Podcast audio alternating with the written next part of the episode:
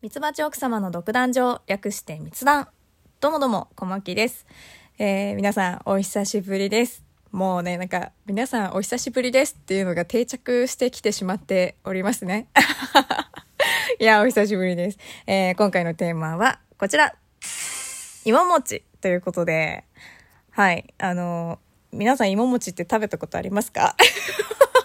どんな 話の導入だよ。いや、あの、突然ね、ちょっと食べたくなったんですよ。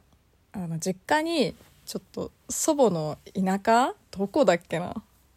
多分あの北の方なんですけど、から、あの、じゃがいもがね、大量に送られてきたらしくって、もうね、実家行ったんですけど、この間。もうすんごい床に大量のじゃがいもが干してあって、もう干してあっててか並べてあって、いや、すごい、それはもうすごい数だったんだけど、あの、LINE でね、その実家に行く前に、あんた芋餅昔バイト終わりとかに食べてたよねみたいなことを、まあ、LINE で送ってきたんですよ。お母さんがね。で、それでさ、ああ、うわ、懐かしいってなっちゃったんだけど、いや、あれって、味とさ、その加工の仕方そう焼く方法、焼くっていうか、まあ、火を入れる方法が、割とね、見ると大きく分けて2種類ずつありますよね。みんなはどういうイメージなのかわかんないけど、まあ基本は一緒だよね。種の部分っていうのは。そのじゃがいもを、まあ、茹でるか、チンをして、まあ、柔らかくして、マッシュして、まあ、片栗粉だったりなんなり、まあ、牛乳入れて、まあ、丸めて焼くみたいな。焼くっていうか、まあ、加熱するっていう方法だと思うんですけど、大体が。私、昔ね、その、まあ、その昔、スーパーのレジのバイトをやってたんです。大学生の時に。3年半くらいやってたんですけど、同じとこで。よく飽きないでやってたと思うんだけど、で、その、お惣菜コーナーがやっぱりスーパーだからあるんですよ。で、まあそこで売ってた芋餅を、そのバイト上がる頃にはさ、やっぱ安くなるからさ、こうたまに買って食べてたんだよね。まあなんでそんなことお母さん覚えてんだろうね。ちょっと驚いたけど、やっぱ母は見てるよね。うん、まあそんな、まあそんなよく買ってたかって言われたらそうでもないと思うんだけど、まあお母さんにとってみたらちょっとそういう風な、こう、イメージがあったんでしょうね。わかんないですけど。で、私のそのイメージ、その芋餅っていうイメージって、てかさっき言ったその丸めて、こう加熱するとこまでやってから、なんかね、そのスーパーだよ。スーパーのは、その甘辛くしたタレをこう絡めてあるものだったんですよね。で、ずっとそのスーパーで売ってる芋餅しか食べたことがなかったんですよ。自分で作ったこともなくって。まあそれが、まあもう正義というか、正解というか、もう当たり前だと思ってたの。それがもう芋餅の姿だと思ってたの。芋餅の姿。そう。でも、やっぱちょっとなんか、甘辛いもんなんかしょっぱくてさ、まあしょっぱくてっていうか、なんだろう、なんかまあちょっとしつこいなって思う時もあって、まあ美味しいんだけどね、もちろん。あと、タレ絡めちゃうとさ、こうサクっていうよりかは、割と正面がペチャってするじゃん。まあそういうのもあんのかな。まあでも人によっては、郷土料理の一つでもあるでしょうし、まあそんなもんだよなって思って今まで食べてたんですけど、まあ好きで食べてたんだけど、で、今回、そのお母さんがあまりにもね、じゃがいもが大量に届いて、途方に暮れてたわけもう。どうしようこれって。もうそれは本当に相当な量なわけよ。もう本当に。その末の芋餅提案だったんですね。あんたよく食べてたでしょって、芋餅がいいんじゃないのって。作ったら食べるでしょっていう。でも、正直ちょっと私は、あんまり乗り気じゃなかったんですよ。まあ、もちろんさ、こう、あの、甘辛いタレに絡まった芋餅も美味しいんだけど、そんなに大量には食べれないなって思ってて。で、調べたんですよ。そしたらさ、絡めないっていうのもあるんじゃん。いや、私、驚いたんですよ。えー、やっぱ、地方で違うんですかね？その焼き方とか、味付けとかね。私が食べてたのは、わかんない。その、北海道流芋餅だったのかわかんないけど、その、甘辛いような、こう、タレに絡まってるやつだったんだけど、でね、ちょっと冒頭でその味と加熱方法2種類ありますよねって言ったんだけど、ちょっといろいろ見漁ったんですよ、もう。料理系 YouTuber 動画を。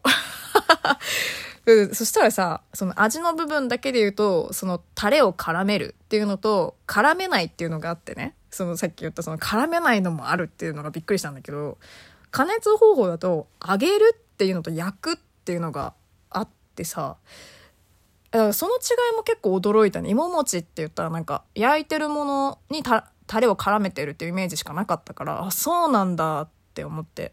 結構揚げてる動画も結構ありましたね。味付けないっていうやつがあったんだけどそれなんかねケチャップにつけて食べてるっていう人もいたね。うん揚げてる芋餅に多かったかな。わかんないけど結構ありましたねケチャップつけて食べてるとかね。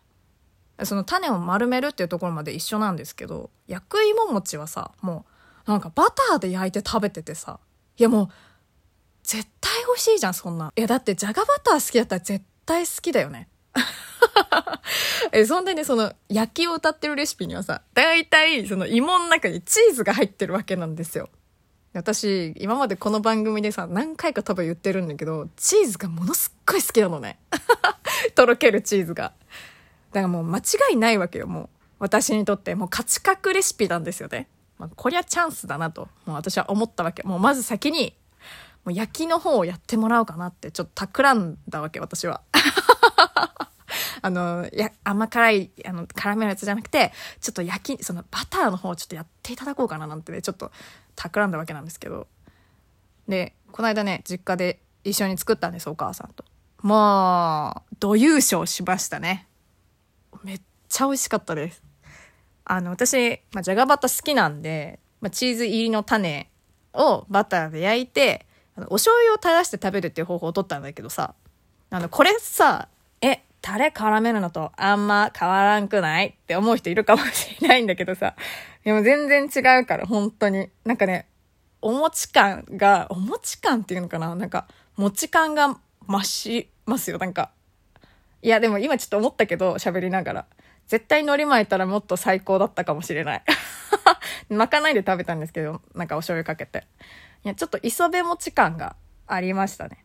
バターを添えたなんかバターを添えた磯辺餅みたいな感じ。いやーでも、ちょっとやりたかったな。まあ、美味しかったです、でも。